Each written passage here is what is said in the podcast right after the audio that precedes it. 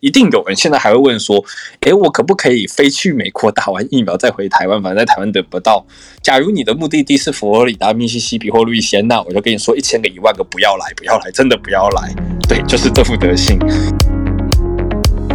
欢迎大家来到那个一周刊哈，本周是第二十四集啊，哇，我们两个都到第二十集，然后昨天也是大家情人节快乐哈，希望大家能够过得好，那但其实单身也可以非常的快乐啦哈。OK，那我们这一次哈，大概有几个主题啦哈。那当然还是美国是占了比较主要的部分。那等一下允欣所报道的非洲和南美洲所发生的一些现在的情况哈，也会蛮精彩的。好，那等一下就也会报道一些关于哈日本的疫苗谣言、年轻族群疫苗谣言，还有它的利诱政策的部分呐哈。因为我看那个美国哈，好像有一个那个施打过疫苗之后，好像户头多了一百万。美金哈，后来才知道说是当地的那个疫苗的鼓励政策，应该是美国吧，应该没有错哈。OK，好，那大概是这样子啊哈，因为呃，美国这次哦，其实我后来后来看了一下哈，我我后来想起就是说周五哈，就是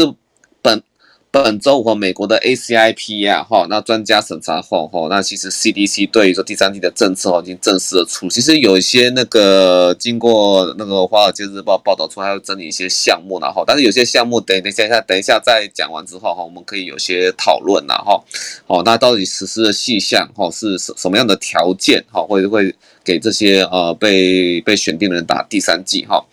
好，那其他就是变异株公司之下哈，因为呢，美国哈又随着开学季开始呢，那持续激增年轻人的确诊数，所以等一下哈，那吴宁安医师哈，那他也会来讲哈，那大大概是加州哈有些啊教师哈，他们教师工会啊哈对疫苗的主主张哈，这个前前后后其实还蛮有趣的。那 Lawrence 也会分享一下那个美国哈那旅游保险契机以及美国现在的一些健康数字的状况。好，那刚才允欣和旧的部分也要等他们来分享哈。那就算是疫情趋缓的非洲啊，哈，全球合作也会发生一些瓶颈哈。这等一下允欣会讲的比较深一点。好，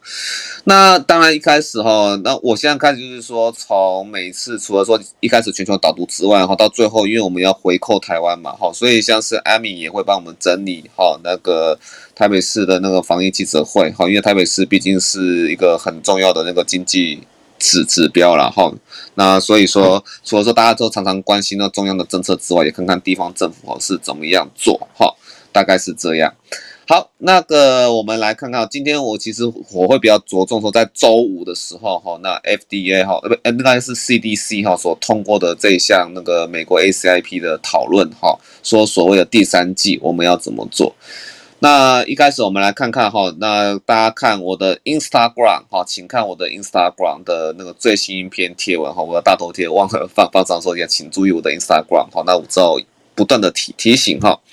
好，大家可以看到我这张图片哈，其实哦，我就直接讲它的那个标题啊，最新一篇的贴文，好，这个照片呢讲的是。就是说哈，在第三季哈，其实第一是在中度至重度哈免疫功能低下的族群。那这个这个族群呢，大概占了美国二点七 percent 的人口。总共是哪些人呢？大部分都是器官移植有在服用药物哈，然后呢，或是癌症哈，或者是说呢 HIV 哈等等的病人，但还有包含其他任何有确实证据说免疫力在下降的民众了哈。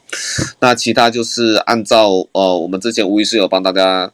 念书嘛，哈，那 BNT 它已经通过说十二岁到十八岁的那个年轻族群的施打，所以说哈是十二岁以上符合中度至重度免疫功能低下的族群的话，可以提供那个辉瑞 BNT 疫苗。那十八岁以上哈中度至重度免疫功能低下的族群提供莫德纳疫苗。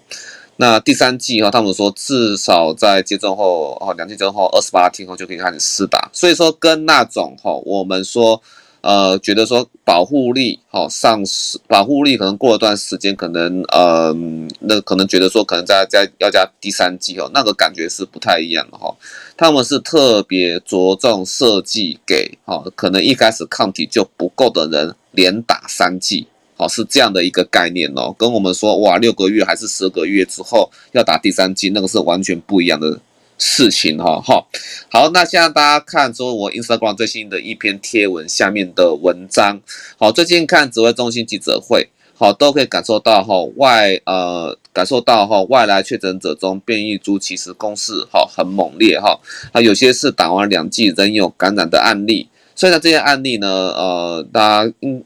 是不是突破性感染哈这个我们不知道哈，这个还是要看好这些案例哈，不管是什么哥伦比亚株啦还是那个 Delta 哈，都要看他们的接种时程和。可能感染时间点做厘清，其实因为其实美国还蛮常发生，在国外也常发生这样子啊，哈，就是你在疫苗接种，大家也知道说有段时间才能呃抗体的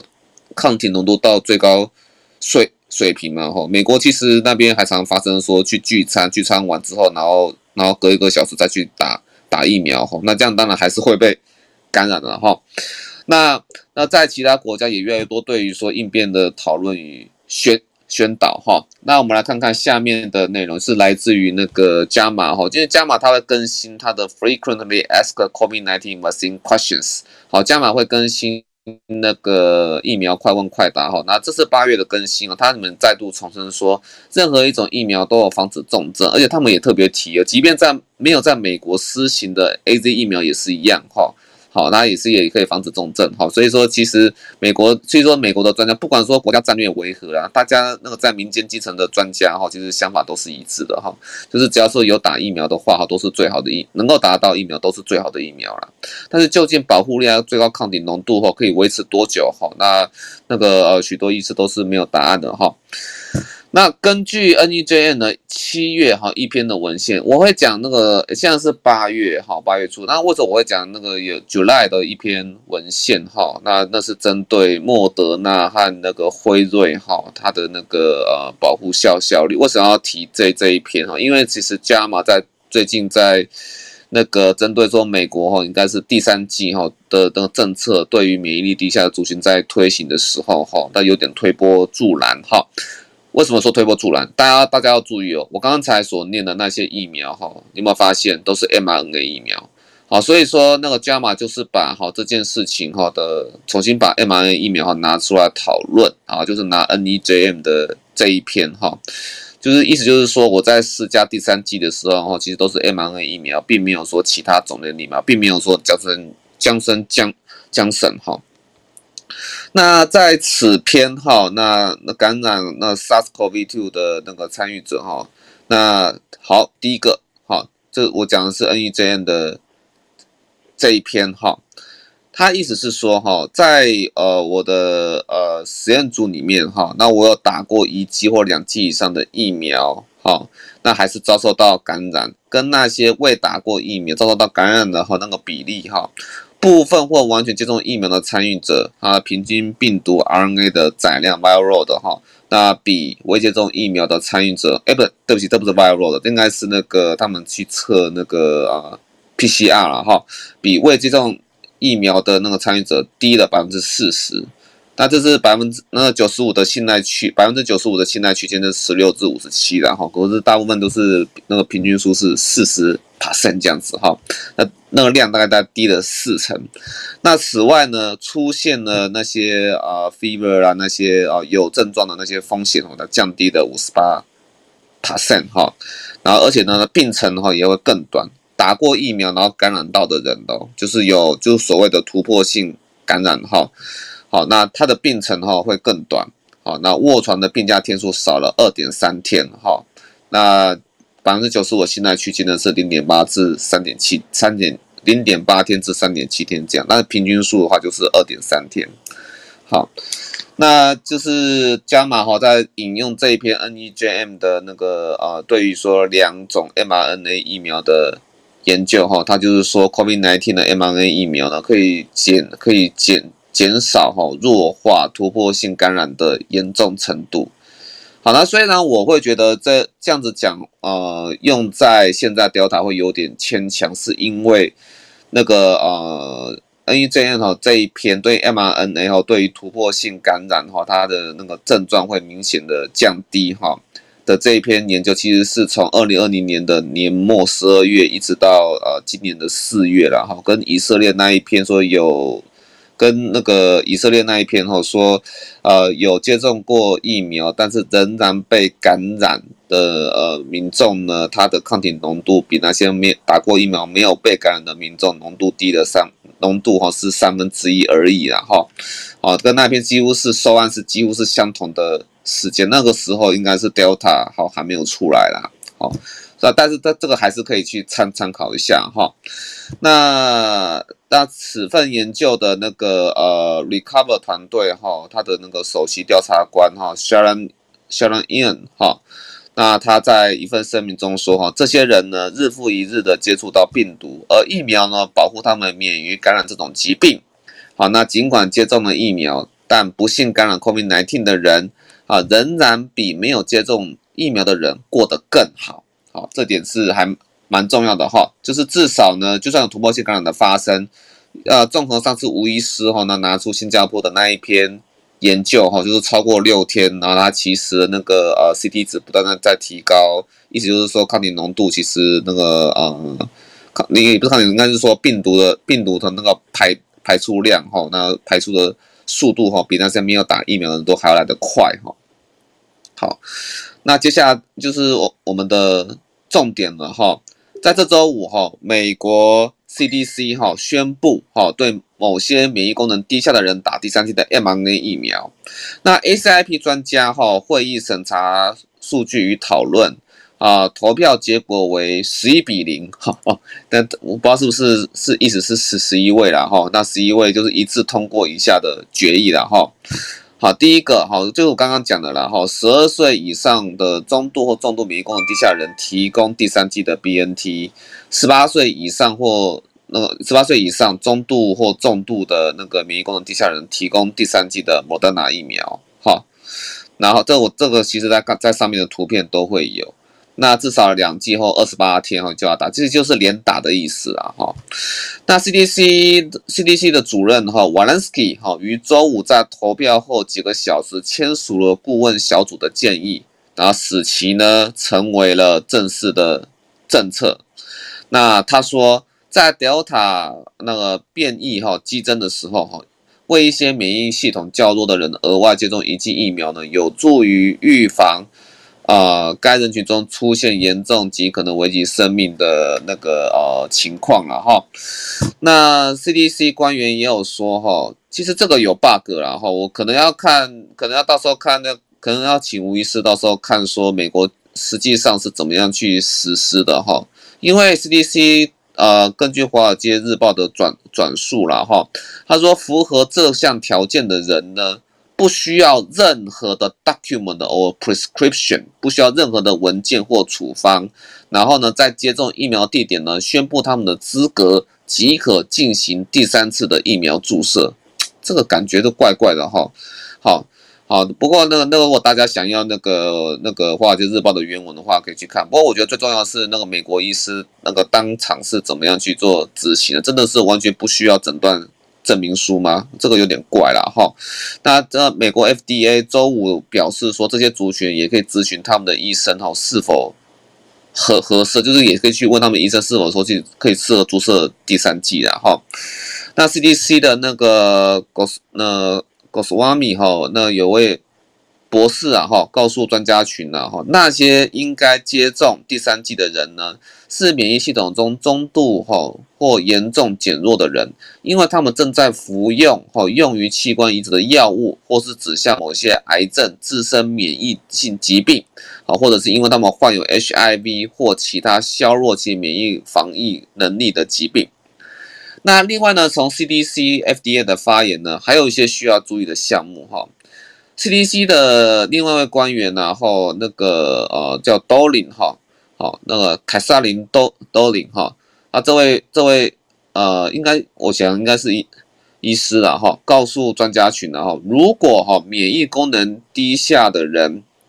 无法获得与前两次相同的疫苗，混打也是可以的哈，但是混打呢就是限制在两个的 B N T 和 M N A 哈的的的的。的这个呃替代的方案呢，哈，并没有包括其他种类的疫苗。但是 CDC、FDA 都表示哈，这个很奇怪哦，接受接受哈，强生强生哈，接受强生注射免疫功江森江森注射的免疫功能低下的人，好，免疫功能低下的人注射江森江森，好，目前没有资格获得额外的 mRNA 疫苗的剂量，好，因为哈没有足够的数据支持这样的建议，好，这样我会觉得有点小怪哈。不过等一下可以可以来问一下吴医师的想法了哈。好，那另外就是 FDA 还建议说，免疫功能低下者好的亲的家人呢哈，他的亲属哈应该要接种好疫苗了哈，应该好，但是那个家人其实也要。接种后，那才能够双重去保护后免疫功能低下的那个家庭成员这样子。那大约二点七 percent 哈以上哈这些条件呢哈，大家统计出来大概是占了二点七 percent 的美国成年人，他们就是认为说，其实人没有我们想象中这么多，好，所以可以试行看看，好，这个连打三剂的政策啦哈，跟我们讲的，跟我们上前几周讲的说，哇，隔六个月、十二个月看一下要不要打第三剂，这是完全不一样哈。那就是说，他们因为都是害怕说这些人可能患上严重的 COVID-19 病例，那加上 Delta 好，或即便打完两剂疫苗之后呢，还是会传染给别人，所以他们要避免这件事情。好，FDA 表示，其他完全接种疫苗的人好得到了充分的保护，目前还不需要额外剂量的 COVID-19 疫苗，但是呢，FDA 仍然在研究哈公众未来是否需要额外的剂量。啊，显然我觉得以现在。八月哈十五号，其实就是八月中的这个时间点，我觉得美国白宫啊，哈，还有说美国 CDC 这边呢，都还是有跟那个国际组织，像 WHO 世界医师会哈，有达成某种程度的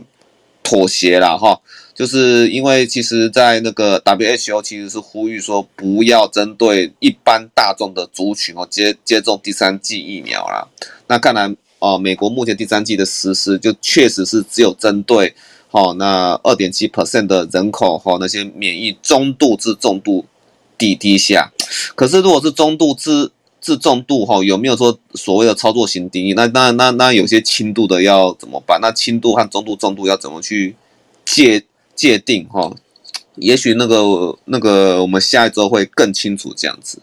好，那最后就是来讲那个全球疫苗的接种。进度了哈，随着 COVID-19 的 Delta 啊，它的这个变异哈引起了关注啊，那它的竞赛变得越来越紧迫。原本以色列哦居于领先地位嘛哈，我们可以看到说 Instagram 的第二张图片，以色列哈完成二剂接种是六十二点二 percent，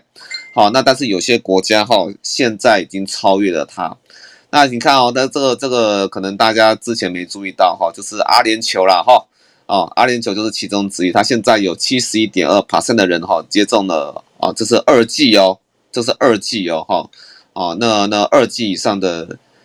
疫苗哈，而那个巴林哈，巴林这个国家接种率达到了六十二点四 percent，以色列哈紧随其后为六十一点二 percent，在美国呢，其实那个这个 Statista 这张图哈是。八月六号的哈，四十九点四 percent，但是今天应该已经超过，刚超过百分之五十了。好，那最后就是一些结尾了哈，就是因为其实，在华尔街日报哈，呃，也是有些讨论，因为华尔街日报是大家都大家都知道哈，蛮注重那个民生经济的哈。哦，那那个 Delta 出现，实在是让美国对经济的复苏哈，那造成非常大的。打击啊哈，从 Delta 出现开始，它的延后哈，在世界各呃呃，它延后了世界各地的恢复正常哦，它延后了 New Normal 的到来了哈，并且呢，威胁到经济复苏。在大部分人口接种疫苗呃疫苗的国家或地区哈，病例呈现上升的趋势。即使是以前不受大流行影响的国家，现在也正在猛烈哈抵抗感染的浪潮。好，那这些突变呢会。可就是说，未来就是会会那个啊，对不起，这个翻译的不是很好哈，就是会那个逃避疫苗的保护力以及逃避现有的药物治疗了哈。那从六月开始呢，Delta 在呃那个疫苗接种速度较慢的国家哈被发现之后呢，部分原因是这些国家大呃一开始是没有受到大流行的冲击啊哈。那所以说这些啊地方那个澳大利亚、泰国的病例就开始慢慢在增增加哈。然后日本呢，也因此哦，因为 Delta 关系，而禁止观众看那个奥运会现场看奥运会了哈。那新冠呃病毒再次变异，就是再次啊，就是我们就是现在要未雨绸缪哈，它会不会在 Delta 之后再有下一次的变异哈？为世界各地更多人接种疫苗哈，是一场时间的赛跑，好，帮加深国际援助和贫困乡村地区。现在美国有在讨论了哈，因为很多那个呃有些。啊、呃，有些接种的红区啊，就是接种率比较低的，其实也是跟他们呃国内哈，他们他们国内哈有些那个贫富差距很大，或者说都市和乡村的发展速度哈，其实差很多，跟这些其实有关系哈。好，那这些疫苗资源哈，都是未来的全球工作项目哈。大概是以上的资讯哈，全球资讯先分享给大大家哈。这边我想那个想跟吴医师问一下，就是说刚才有讲到所谓的那个呃那个免疫低下的族群哦，中度与重度的族群哈，那不知道吴医师这边有没有看到说它的范围是怎么样界定？因为免疫功能低下的人很多啊，它也有可能是轻度，可他已经开宗明义说中度至重度的话，那怎么样算中度以上？啊、大家早。其实他昨天 ACIP 这个会议，他有一张 slide 是有，就是再稍微讲解一下什么叫做他所谓的中度到重度的免疫低下的人。那他列出来了一些，那他其实是呃从当时 CDC 二零一三年有一个他们的 clinical practice 的 guideline 里面，他们的临床上的指引，二零一三年一个指引关于中重度的免疫低下的定义。那其中它包含的就是呃。譬如说是正在接受呃肿瘤，就是 solid tumor 或者是任何血癌的正在接受治疗的人，或者是曾经有过器官移植并且正在接受免疫抑制治疗的人，因为器官移植之后你必须要接受免疫抑制治疗，你才不会排斥这个器官。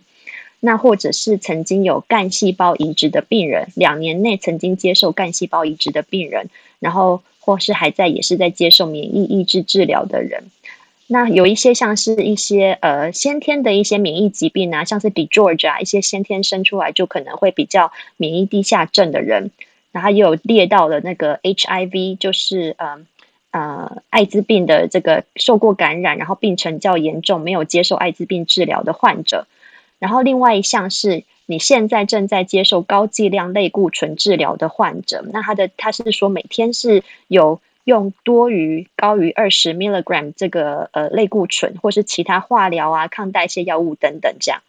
那不过他还是会强调说，你要跟你自己的医师来联系，然后看是不是说你可以再来接种这个第三剂。呃，不是，呃对对，应该说第三剂没错。不过像刚才江医师说的，我们目前还没有收到很详细的说，呃，要怎么样来接种第三剂。像我昨天 Oregon 自己这个州，它就只有。呃，他们的卫生部门就写了一封信给呃医生们，就只是先说他们还要再有更多的资讯会慢慢的出来讲，所以要要怎么去接种，要需要提供什么证明吗？等等，这些都还没有呃细节就对了，谢谢。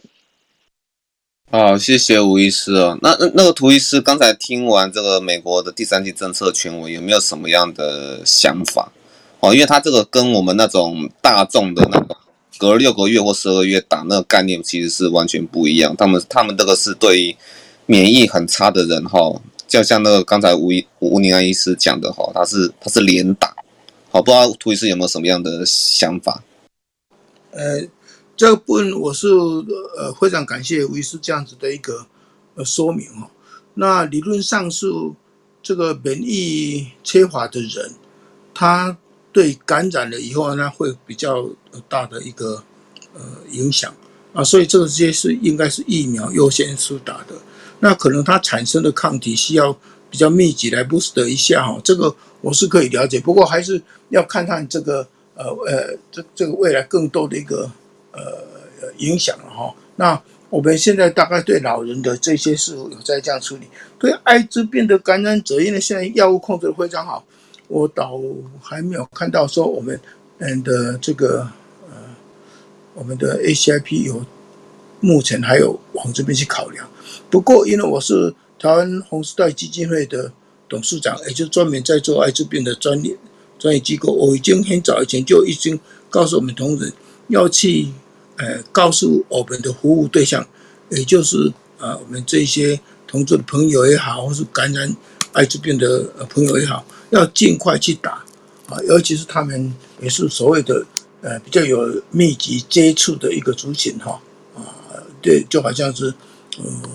这一心里面的阿公店一样，呃，他们也有比较有这样的机会，所以我鼓励他们要赶快认真去施打，你说有机会就去施打啊，大概是简简单这样子补充，谢谢。啊，谢谢涂医师啊。哎，另外我想问一下，因为刚才有讲到一个细节，我觉得这个这这一段实在是怪怪的。我想问一下吴医师哈，因为他们说啦，就是那个你哈现场哈，你说你要打第三剂哈，然后他说呃，并不需要任何的 document and prescription。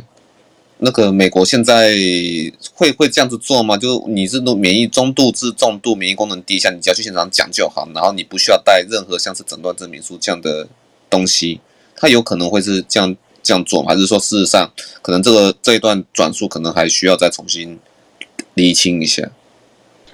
其实我觉得不是没有可能的，因因为像当时疫苗从去年十二月到一月推出之后，那一开始真的那个呃量能蛮低的，所以也是医护人员之后就是像一些可能高危险的病人啊，那他可能会说你有一些慢性病啊等等之类的的人可以先去接种，然后几岁以上有这些慢性病的更可以先接种。但是当时这样光是这样子的情况之下，也都没有要要求你要出示什么诊断证明这样子。所以也要看州啦，因为我据我所知，很多地方是没有在看这些证明的就可以接种。那我不晓得，也有可能有些地方有要求。不过我觉得像刚才这样子说，有有没有可能是不需要提出什么？我觉得是呃也是有可能的这样子。然后我知道有些地方其实没有查得很清楚嘛。其实你说实话，美国你想要打第三针的话，有些可能是健康的人啊，没有这些免疫低下的问题的人。其实说真的，我知道有些人就是跨跨个州啊，或者是其实药很多药房也不会去查。那有些人已经开始在打第三针了，自己决定这样子。我没有说这样是正确的，但我的意思是，已经有些人在进行这件事情了。我我我是觉得美国现在不是疫苗不足，大家在抢疫苗，所以对这些呃就变得很严格。他甚至连旅游的人他都给你施打，甚至还要用奖金来请你施打。所以这个在这个民主国家就是相信人民哈，相信应该你是对的，但里面有很多是过度焦虑，不大需要诶抢着去打的。那我相信他会接受的啦，因为他们现在是疫苗过剩哈啊，应该不会有这样子的怕大家去抢疫苗的问题发生。当然台湾这不太一样哈，我们现在是疫苗不足的地方。好的，诶，那我们在进入那个美国吴医师本周读书会之前，诶，孔医师刚才就我们刚刚进来哈，你所听到的部分，或者说你对美国现在你所知道的那个呃通过了第三季的政策，有没有什么样的想法，或者说想要补充给大大家听的？我应该算松一口气吧，他们没有一错再错，就是没有大量的现在就开始。全部一般人都开始打第三针，就我觉得还没有到证据可以到那个地步哈。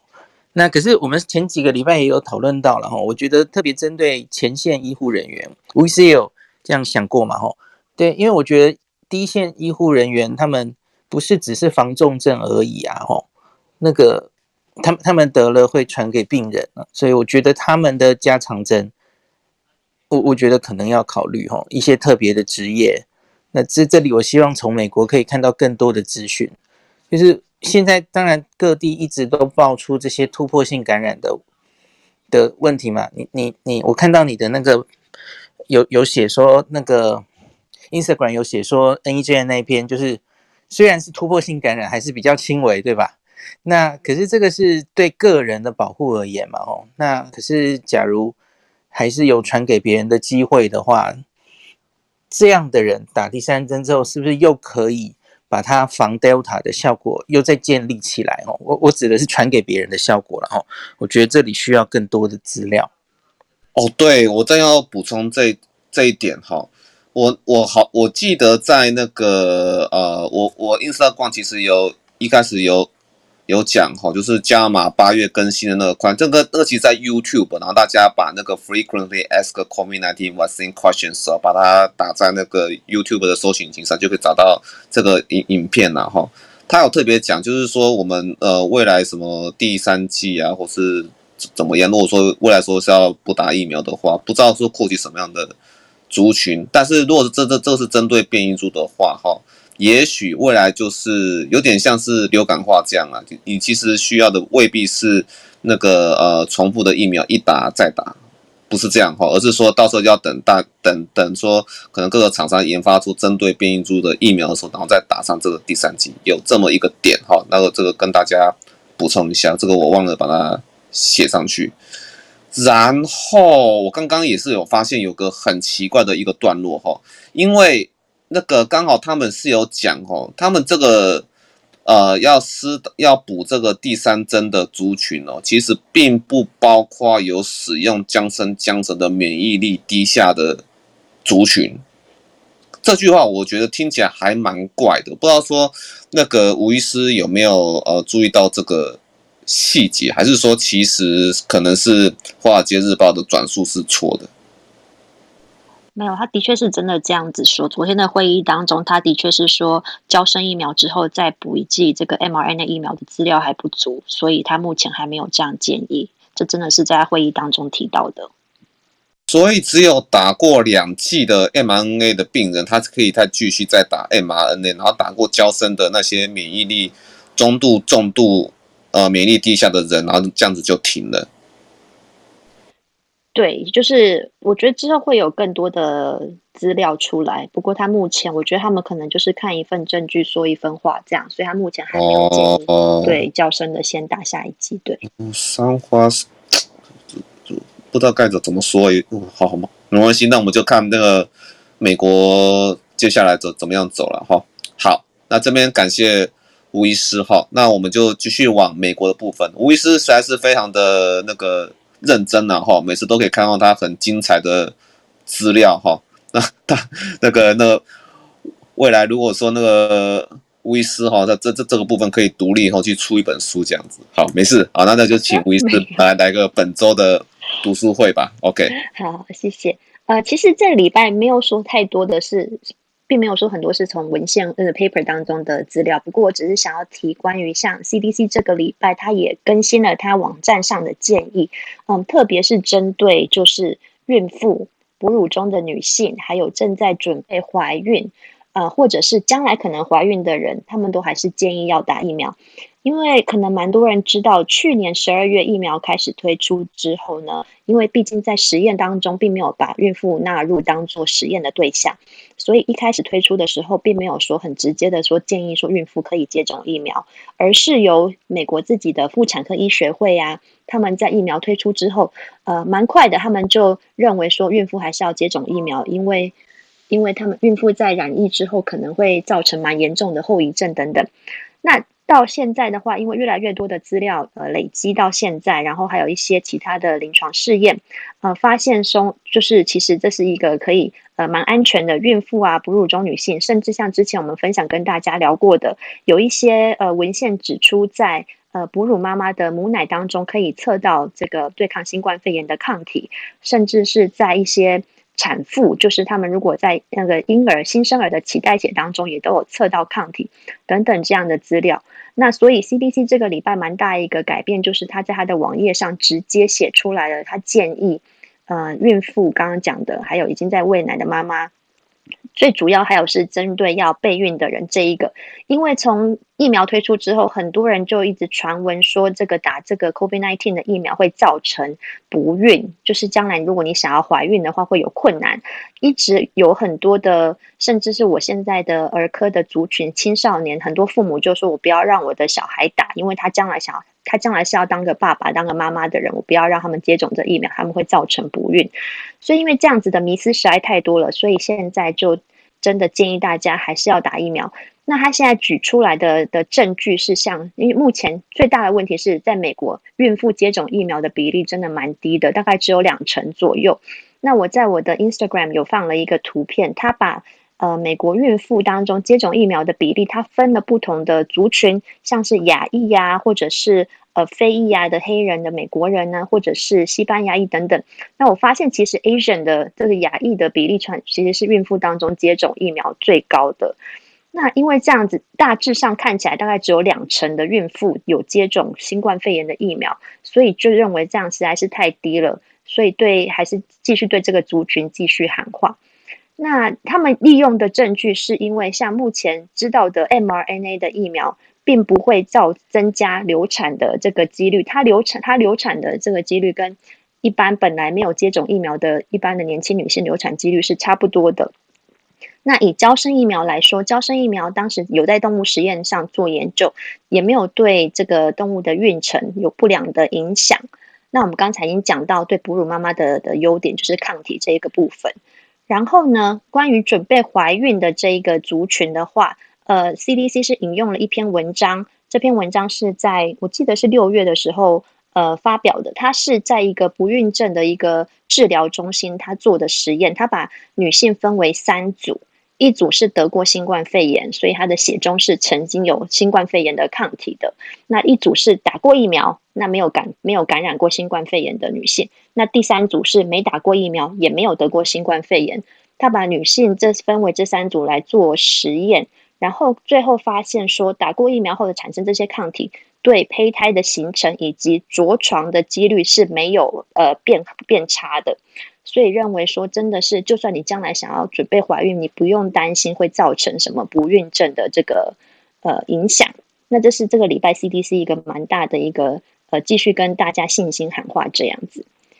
那另外关于美国疫情的话，我稍微想要聊一下，就是。因为最近呢、因为开学，有些州已经开学了。那像 Oregon 的话，我们是九月七号才开学。不过，像是南南方的一些州，在八月初就已经开学了。那关于要不要戴口罩这件事情，继续吵得蛮严重的。那美国儿科医学会，它每一个星期都会统计一些这个礼拜的确诊数的资料。到八月五号这一个星期呢，新增了单周就新增了将近九万四千名的十八岁以下的。呃，孩童确诊新冠肺炎，那因为这个数字一直在上升，所以也造成那个呃住院率，呃住院的数，我不应该说住院率，我应该说住院的儿儿童的人数也继续的上升。那我会觉得这是因为整体的这个确诊孩童数继续增加的关系，才会造成这个住院的人数也比较多。几乎每一个州过去这一个礼拜的儿童确诊数都上升，然后。我的呃 Instagram 也放了一个图，就是这一个礼拜比起上个礼拜，这个礼拜增加了九万四千米。那在上一个七个上一个七天是大概七万多米，也是很多。不过这个礼拜就是增加的很剧烈这样。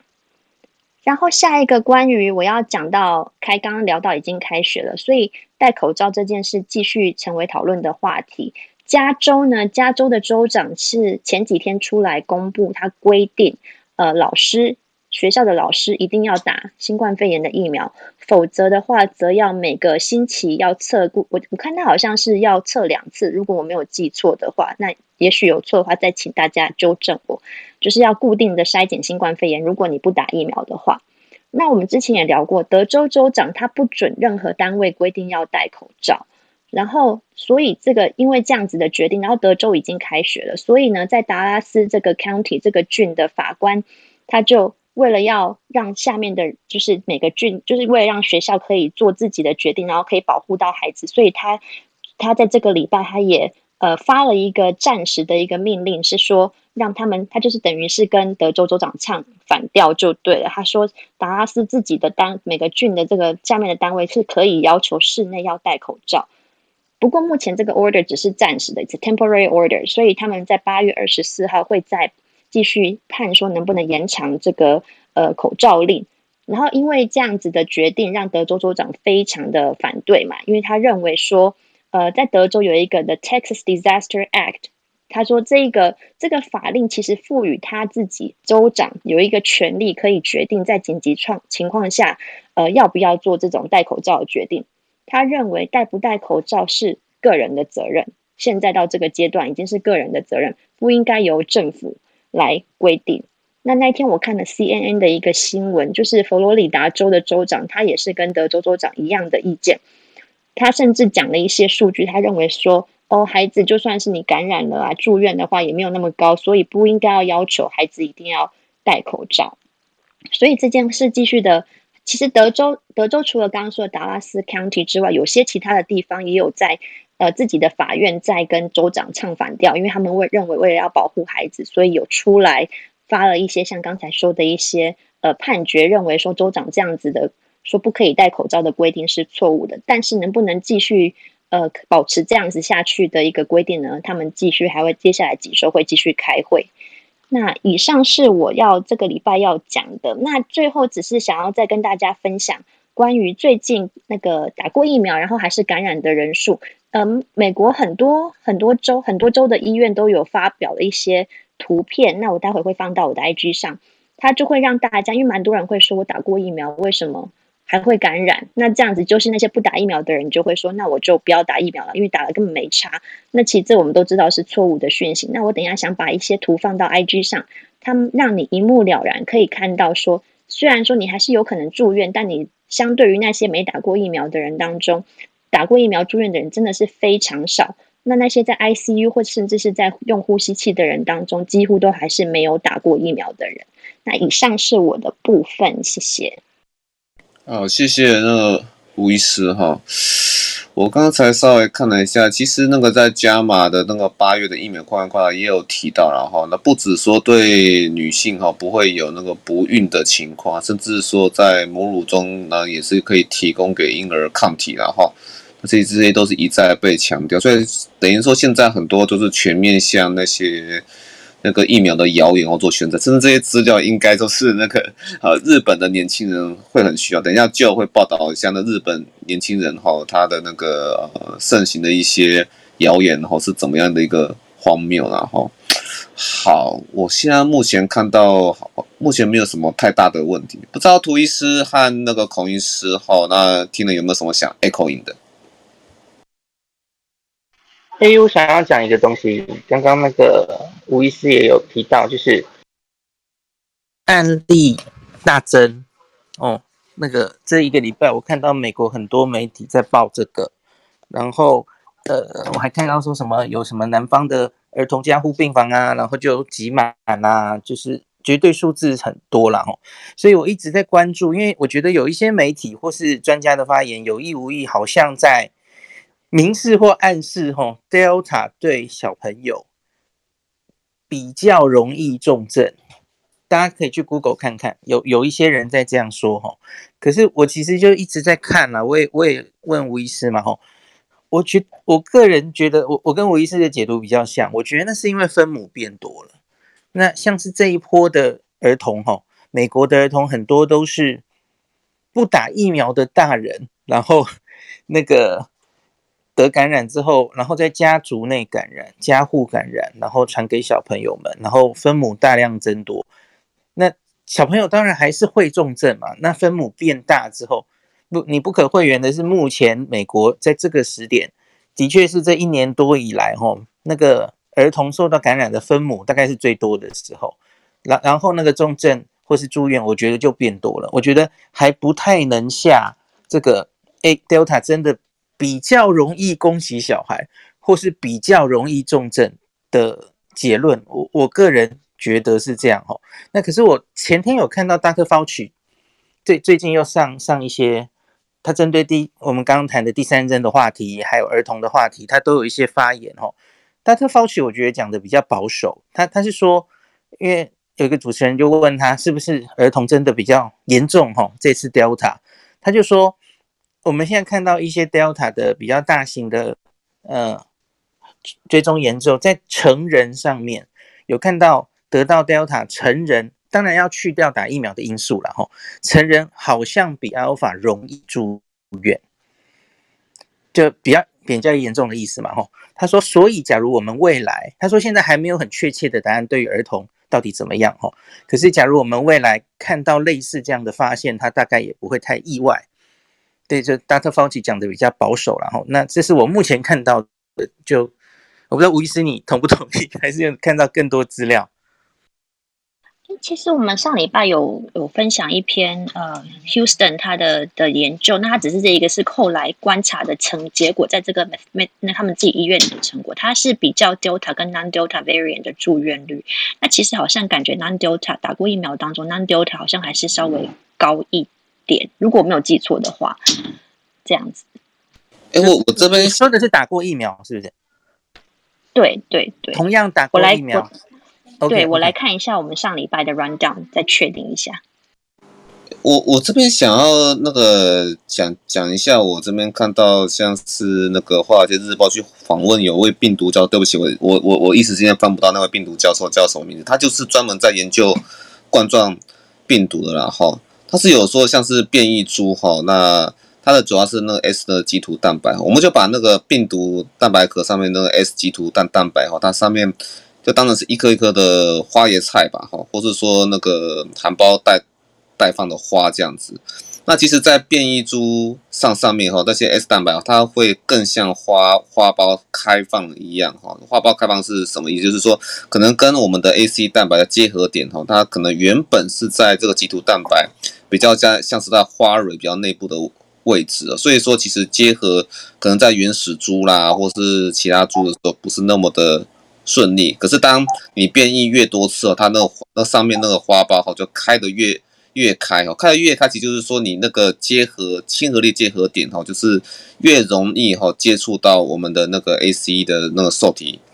蛋蛋白啦。其实意思就是说。我在想，就是一直强调说儿童，我也认为说不应该是儿童的那个什么重症会增加，但是说可能对普遍所有年龄族群的亲和力是不是都提升，所以大家才会认为说儿童的那个重症好像有提，就是重症的比例都还是那样的比例而已，但是只是说因为总体的亲和力增强，然后感染族群变多了，那小孩子感染，呃，可能也是因为疫苗的呃还没有说施打不会像老年人、成年人这这么多，了哈。那因为这些因素才导致说大家看到的好像儿童的呢有一些重症的情况变多，我我不知道是不是这样的因素，孔医师您觉得？我我我稍微补充一下，我是赞成孔医师刚刚讲的哈，因为我们常常在看一件流行啊的情形，流行病学的角度来看，那当然可以用病毒的角度来看，说这个病例怎么样啦，然后呢比较容易接触或不容易接触的量等等，不过。这个之前一定要先做一个流行病学的思考，也就是刚刚孔医师有特别讲到的说，你这样是看一个数量，还是看一个比例？那比例有有两种比例，我们一般在看的是一种一种叫 proportion，就分例哦。这这这波感染里面有多少人是年轻人？哎，小孩子，那看起来就会越来越多。那但是你去看它的 rate，它也就是说，它被感染的人里面造成重症的比的比例，我们叫做致死率也好。哦，注重正力也好，那不一定会增加哦。那为什么会产生这种情形？就刚刚讲的，也许是父母增加。那什么叫做父母增加呢？你要知道，前一阵子大家非常拼命的打疫苗，尤其在这先进国家，那他们当然打的不是完全有效，总是会有 breakthrough，因为最好的疫苗，诶，顶多是到九十五 percent 等等。那加上实际上的，呃，真正运作的时候，也许就更没有那么高。那但是至少很多人都打了。那这时候有小孩子没有打？但小孩子没有打，因为一开始本来就小孩子的这个致熟率很低，所以大家就没有去做临床试验。所以他们呃，外国是绝对不会说你没有证明小孩子打了怎么样你就打，他不可以的。所以他就留在后面。那现在大家打了差不多了，那谁会被感染呢？当然是没有打过疫苗的人会被感染。那小孩子会比较多嘛？哎，小孩子都没有打嘛？那大人？有百分之六七十搞不好都已经打过了嘛，所以叫做说 就会看到，哎，怎么小孩子的 case 越来越多？不是，是因为这个大人的减少，那所以相对的感感觉会这样。那有人就开始来讲这些小孩子会不会比较容易重症啦、等等，这些都是因为看到个案是没有看到这个有父母在内的这个我们叫做比例 proportion，就是呃整体里面它占多少。那 rate 的话是它的整个 population 里面产生的一个比例，我们叫致致病率、致死率什么等等，这个，所以这个部分会产生误误误导。我不我不大愿意在讲说这一些疫苗公司，他们现在已经打了差不多了，开始在往第三剂去促销也好，啊，往这个小孩子去促销也好，我不大愿意讲成这样，因为这些都是有保护力的。我只是在想说，哎，这个部分要看这个他的资料的时候，真的要多考虑一下分母的呃问题了哈。这个好，以上。老师帮我们上课，回到工位的时候，工位的课，那个就我最后很小补充一下，冠宇刚刚说的啦，就是传染力。是不是比较容易传染？比方说，对 ACE2 那个受体结合变比较快啊，在上呼吸道繁殖比较快啊，那是传染力变高了哦。可是它的致病力是不是也变高？就是重症率这些其实是两个问题了哦。那所以我们就继续看下去。哎，吴医师刚才有要回复孔医师的地方。呃，对对，我找到就是上礼拜分享那个休斯顿的研究，就是针对已经打过疫苗还是感染的那四百一十四例 breakthrough infection cases 当中，呃，因为是染 Delta 而住院的比例是两二十八 percent，那其他 non Delta 其实是四十一点四 percent 这样子。那再讲一下孩子的这个，因为因为美国儿科医学会每一个星期都会公布他的资料，那问题是在于说，不是每一个州都会说，呃，去统计。儿童的住院数，所以他的资料其实是有限，但是他已经尽量可以来统计美整个美国的情形。看起来目前我是觉得这个住院的比例并没有说很很大幅的上升，但所以我还是认同像刚孔医师还有涂医师说的是一个母数的增加，确诊数上升才的的关系，所以才会说病房啊加护病房的确现在是我知道很吃紧的现象。这样，谢谢。所以应该还就是还是呼应到，就是说，其实就是一个总数的增加了哈。那可能就是可能在成年人这边是因为疫苗接种率哈，那把这些呃啊，另外可能在成人中发生的一些重症，或者说更多的传染人数给 suppress 下来了，然后压下来。所以就像就像以色列那样，以色列现在也是年轻人比较多。上次有跟孔医师分享说，他的那个确诊人数哈，那十二岁到十八岁。哦，大概是接近四十 percent，然后它是三九 percent 这样子，然后是，然后那个六岁到十一岁则是十一 percent 啦。哈，不过这也是说代表说它感染力是比较强，好，那但是也未必说代表说它重症的比例就会比较高，但是因为总数多了，好，所以看起来好像不管怎怎么样，好像那个哦，那小孩子如果突然出重症啊，他们就就大家都会觉得比较惊惊慌一点。好，那我也是赞成以上这些呃那个论述这样子哈。好，其实是因为母数哈，其实是增多的关系。好，那诶是那个有没有其他人有？如果没有其他人有问题的话，是不是该进入 Lawrence 的部的部分？Hi，OK，Hi，这是 Lawrence。其实我同时也可以补一下关于刚刚那个，因为大家非常完美的衔接到了我的第一部分。嗨，大家好，这是 Lawrence 啊。那对大家都喜欢听我开头嘛，叫做 OK，染疫儿少住院长，开学在即，家长慌。OK，所以这周我们来说说看，哎，就是如果大家翻到 CDC 的那个 Weekly 的 Review 首页，对，哎，其实刚刚就是各位医师们大家讲的，都是意义上每一个人讲的都对。而如果你真的要看的话，美国有一张加种儿童，它是指零到十七岁，它比上个礼拜就是所谓住院量。多了百分之三十几，好，这是等于说他把这个数据统计出来。但是我刚刚还在特别去点开来，如果真的你去细分，会发现这个传说中的百分之三十啊，它其实是由各州构成的啊。对，我这句话是废话吧？但没事，就是意思说，南方的州它的贡献数字非常非常显著的比其他州高。举例好了，我现在所在的马里兰州，或是我们整个所谓的 region，不管是 two 或 region three。也就是指说，从纽约以南，然后从两个卡罗来纳以北这边，原则上我们都没有看到所谓的儿童住院比例严重上升，或是他们跟其他族群相比，就是一直以来那个曲曲线都是相对来讲平缓的。会看到这个所谓儿童住院数暴增的周别，主要都是在东南跟南边，就比如说德州啊、佛罗里达等等。那这个所谓的暴增，诶，大家听到暴增暴增听了那么多次，应该很可怕吧？但是来说说看，它的数字是什么好了，就是每十万个儿童有零点三六个住院，好，这是指全美国，全美国。而这个时期，我们来看看其他年龄层好了，我们看看，诶，七十岁以上的，就是等于说，如果真的染疫，最可能进就进医院那一群嘛，他们是六点九六。嗯，所以其实意义上，你把零点三六跟六点九六一比，真的才是一个非常差距非常非常大的。以上这些东西就是你打开 CDC 会马上可以看到的资料。而之所以大家觉得儿童这个数字怎么会那么高，我们有另外一个比较基准，记得现在是零点三六。上一波的最高峰就是今年的一月，我们看到的那个七十岁以上，在在计设现在的七十岁以上住院率是十万分之六点九六。而当时一月的时候是十万分之十九点一五，好，而当时的儿童住院率只有零点二九，但是这有个非常非常明确的差别，大家一听也都知道嘛，那就是现在跟当时比，就算你说是南方州，当时还没有疫苗可以打呀，那个还是一月初的时候啊。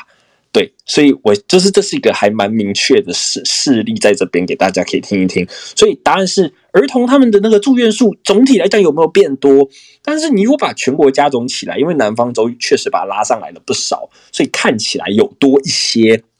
但是有没有多到会占据医疗资源，让大家的那个儿童加护病房都用就住不下？呃，我没看到我们医院有，我认识人的医院好像也没有。左右打听下也都没有，毕竟那数字是少的，只是这确实是 trigger，这直接让大家觉得哦，好可怕啊！以前都觉得儿童染疫就算了，不戴口罩就算了，现在竟然染疫全部都要住院，而且还有一堆可能的后遗症，叭叭叭，对，大家听了就觉得好恐怖。是的，所以这是真正会触发让大家觉得怎么儿童都会住院了的一个大前提。对，这是用 CDC 一些资料来做一个小补充。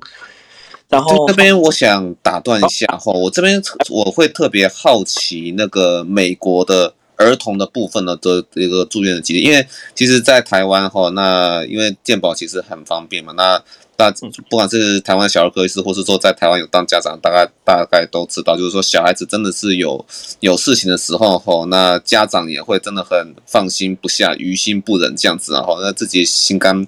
宝贝，然后自己也不会像老人家，老人可能有时候我们还会带入一点哦，病人自主与安宁的观念，就觉得说，如果是那个疾病比较末期的话，哈，可能就是先观察这样子，哈，那真的是很不舒服，没办法忍受，哦，再把他送到医院去。我知道说像美国啦，就是因为呃住院的费用是其实非常的昂贵的哈，所以说可能成年人如果说是诶确实知道说啊怎么样去照顾自己的话，然后甚至说是在轻症隔离的时候也有在家里自己去做处理，但儿童是不是住院相对未必是这样啊？那儿童是不是说那个只要说那个症状哈，他的那个住院的门槛会，我的意思说住院的门槛会不会比成年人再稍微低一点点？我就可能觉得说他可能更有问题，只能说稍微有点问题的时候，可能家长看了也受不了，都还是要住院这样子，会吗？那个吴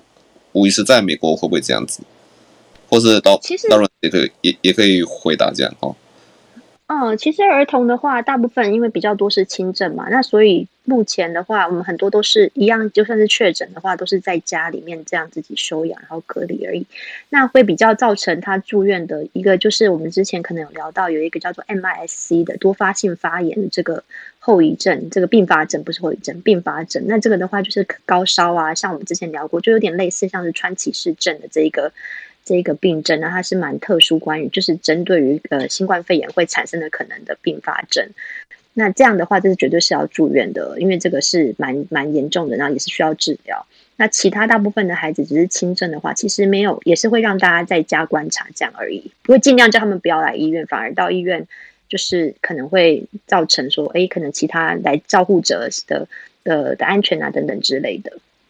哦，对，然后这点有点不好意思，想要问一下，问一下吴医生，那那那并不是对你口试的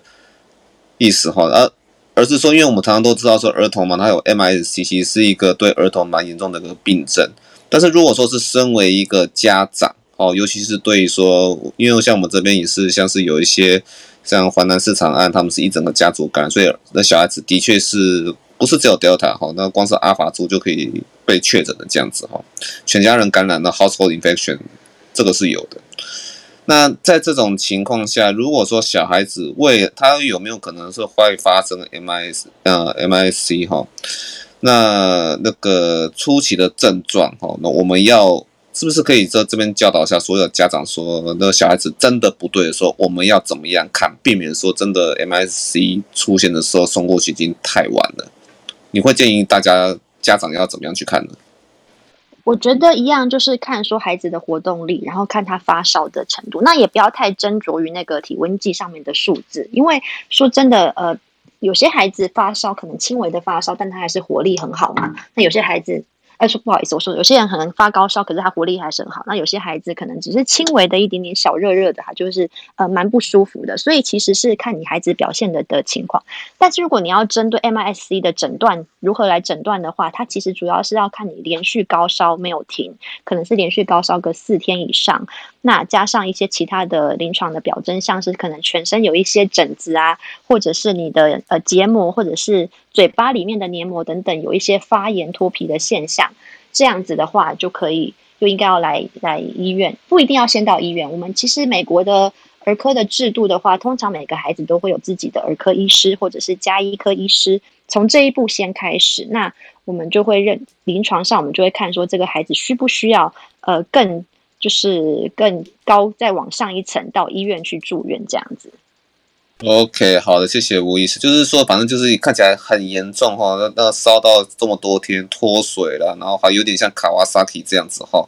那个整个整个黏膜都看得出有有问题哈，那这个时候才开始去问自己身边的医师嘛，听起来是这样，对不对？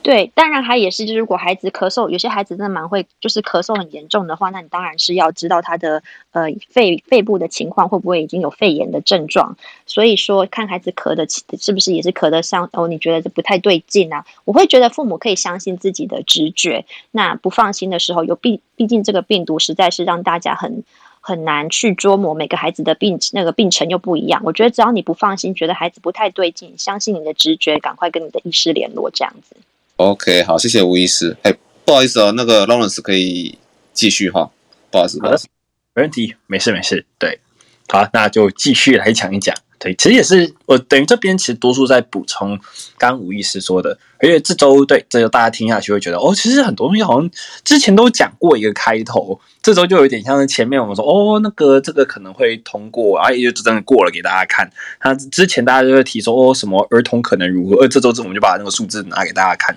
对，这周有点像是很完美的去补齐了前面每一次提到的好几集的那个专栏嘛。好了，那吴医师刚提到那个数字，哎，我再补一个小小的资讯好了。所以我们听了那么多，好像儿童多严重，但是相对而言啦，我们说新增病例里面，对，也一样是儿儿科医学会，它是写作百分之十四点三新增病例是儿童，但是真的住院者的数字是远低于此。那相关统计就等于说我们可以再等等看啦。那这点为什么会会故故意要把它拿出来提呢？就是因为现在如果大家你随随便便打开 CNN、BBC 任何一个或者是 Google 新闻，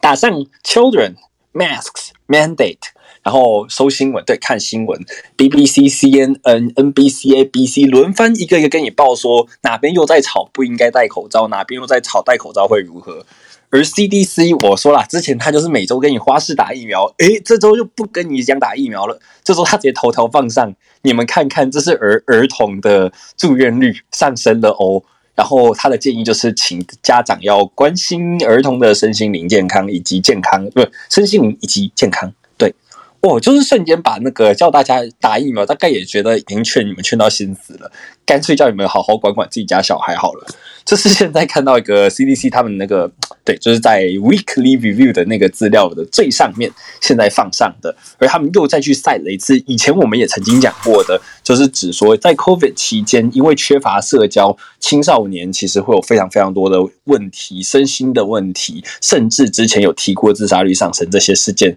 他全部都有 cite 回来，跟大家说，请留意哦，你看现在。你家小孩如果不戴口罩，那得了 COVID 可能会变这副德性；但是一直戴口罩不能见人的话，那会有另外一另外一边身心里的毛病。然后对，所以各方现在等于说还是一团乱。而在正式所有州都开学前，或是这一波疫情真的全面趋缓前，相信他还会再吵一小阵子。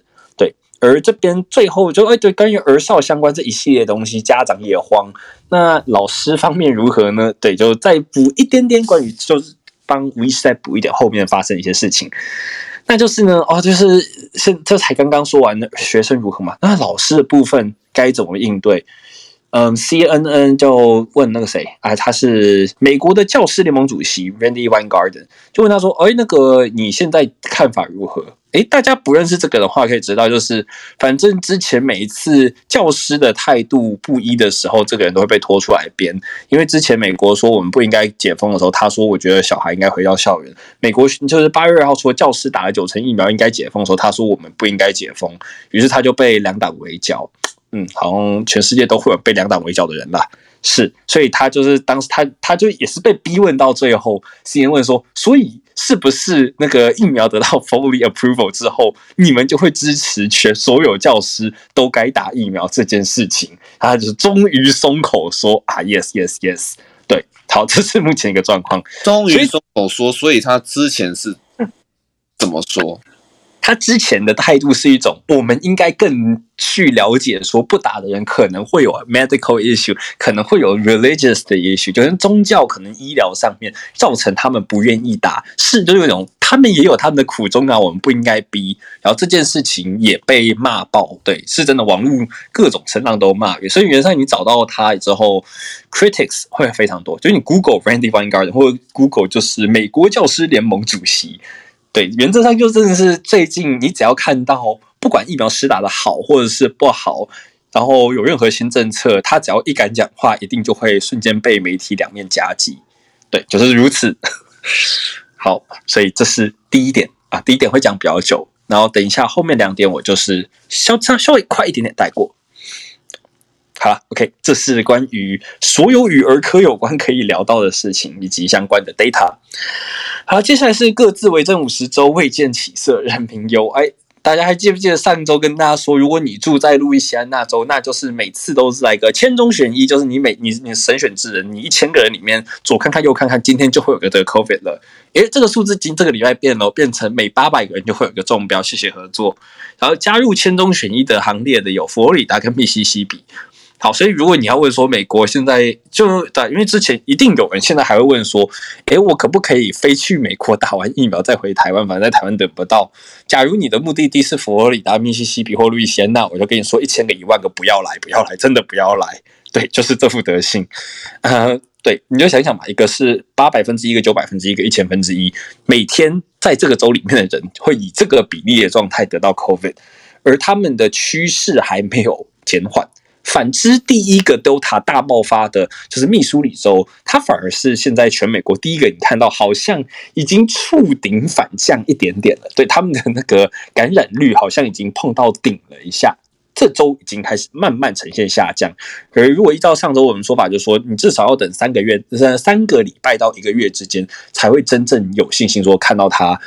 真的达到全美的感染巅峰，而这件事情也还伴随着几个爆发重中还没有结束，所以我们还在等等看。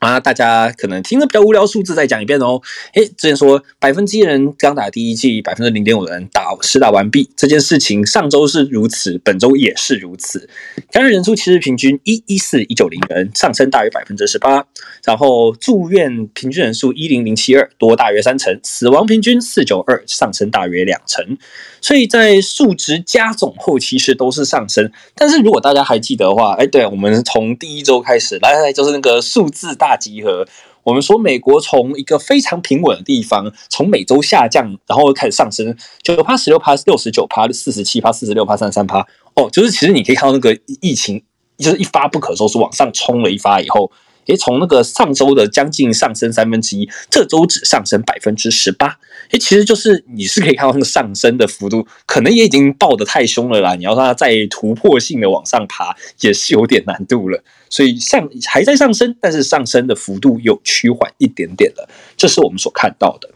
对，而在此时此刻，我们说算 C CDC 头条不再跟大家说，你给我马上去打疫苗，但是。此时此刻，叫做除了儿童要不要戴口罩，分成两大派在那边吵来吼去；另外一大派则是打了疫苗可能没用。对，就刚刚大家说那个，这这这句话不对哦，就是打了疫苗绝对还是有用的。那这句话。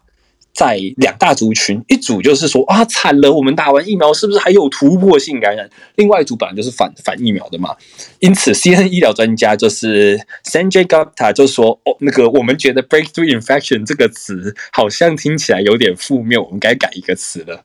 呃，我相信各位在座如果医学医学专家医师们。可能听 Lawrence 讲个两个礼拜，说这些，你看这是文字问题，就有一种赫文主你在那边讲什么鬼话。可是问题是美国人真的很吃这一套啊，就是你换一个词，好像听起来真的没那么严重了。嗯，不要问我为什么，就是是有些人就是有这样讲到的，但就至少现在有专家跳出来说，我们可能可以换一个比较委婉的词啦，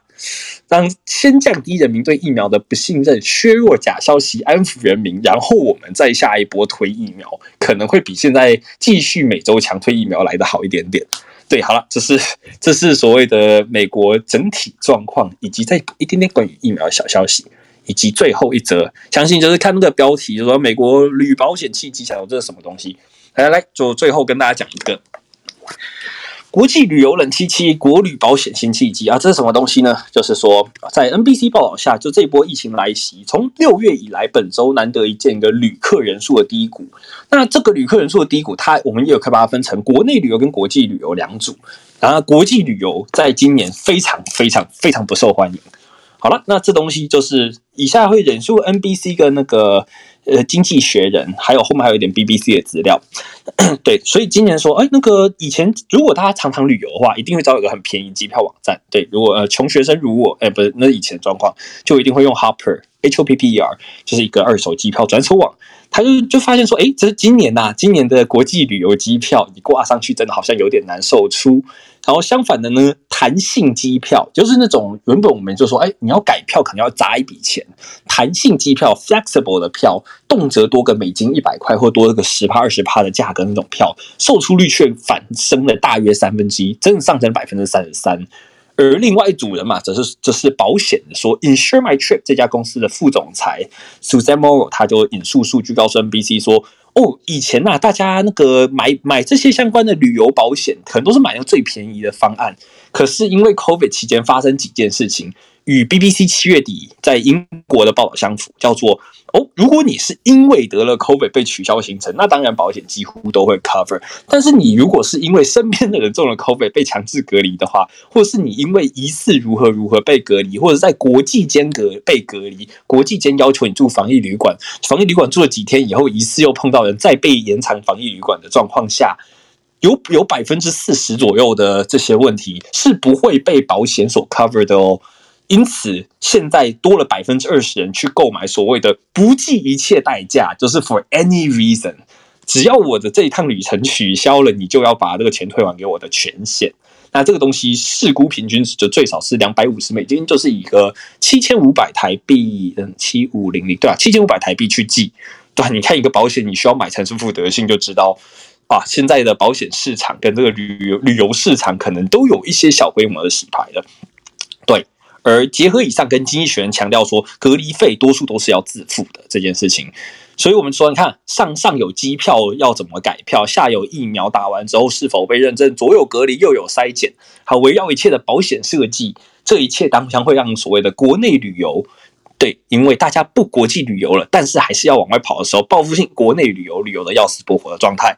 给拖到完全不同的高度计算以及保险。对，所以现在这些相关的计算方式都正在改变。那因为小的还并没有考到什么精算师这种执照，所以我也不敢跟你们说他是怎么去算出来的。只能说相关的人士最近也会常常跳出来跟大家说：“哇，保险现在买法不一样了呢。”哦，各位如果要那个 international travel，建议你们买保险的稍微改一下哦。这是你就写的 I want to travel international 空格 insurance，你一定会找到超多给你推荐说 COVID-19 期间超特殊保险方案。你如果去当地被意外的隔离的二十八天以上，什么什么，他又再怎么补助你多少钱？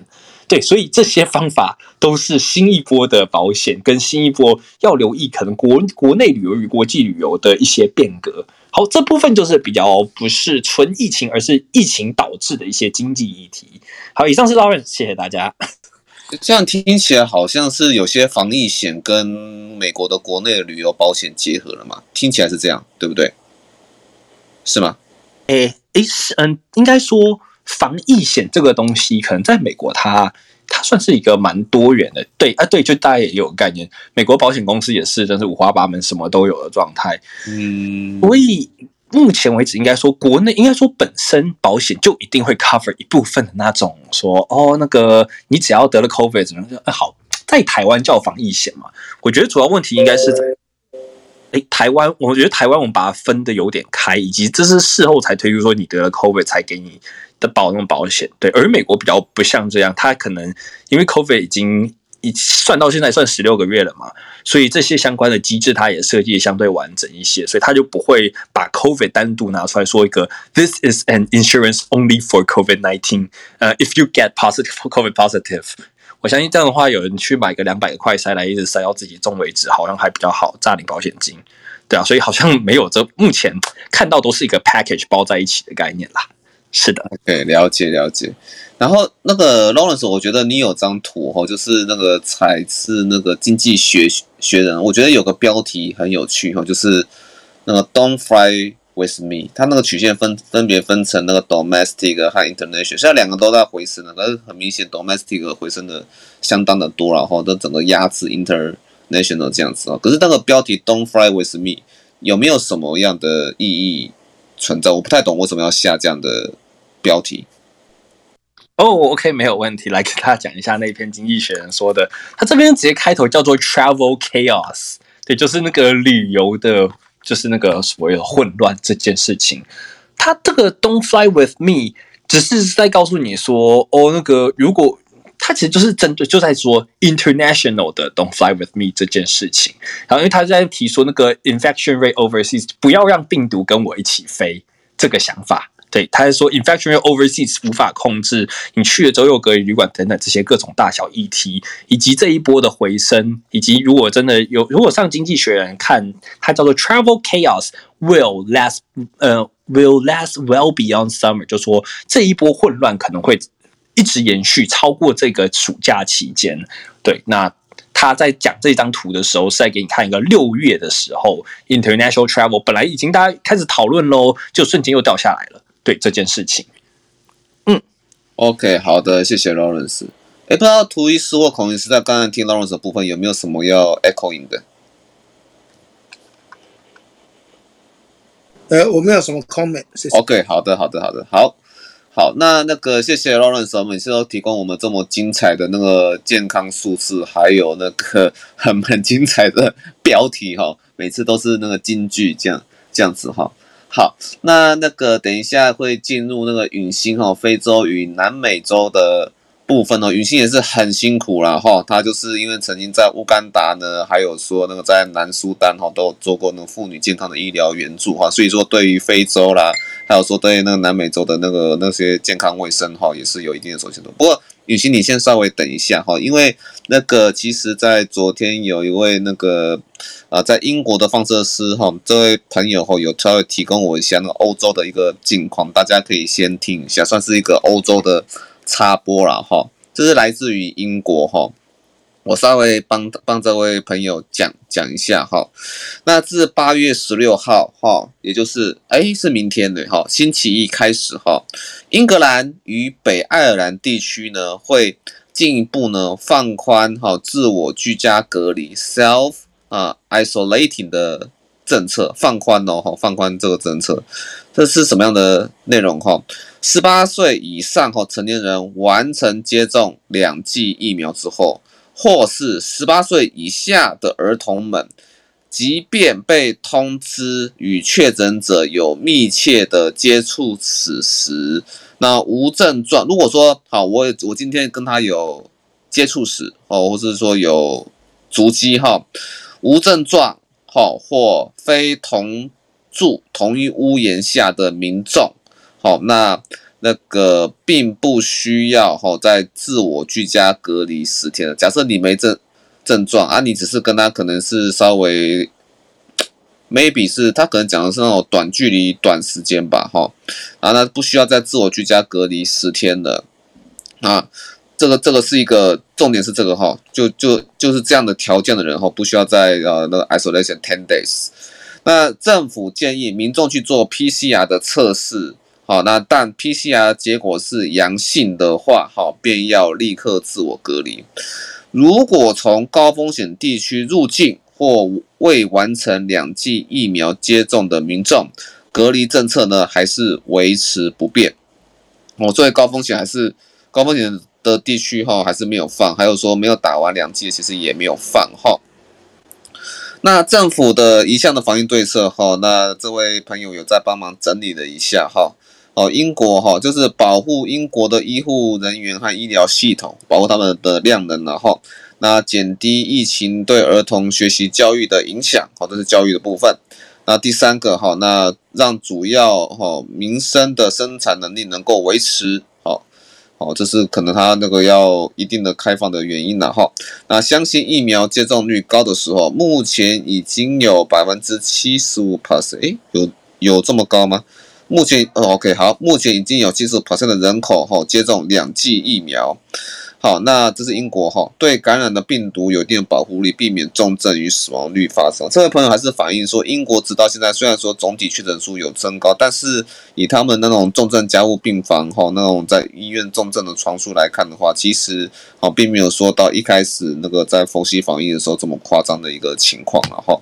好，那这以上以上是英国的欧洲这边的资讯了哈。那也是欢迎说，如果大家如果说觉得那个呃上来去分享哈自己国家的那个经验哈哈，那可能会感到比较害羞的话，你也可以投稿给我们任何一位 speaker 哈，我们来帮忙去那个呃代为转达给听众这样子哈。那以上这边是英国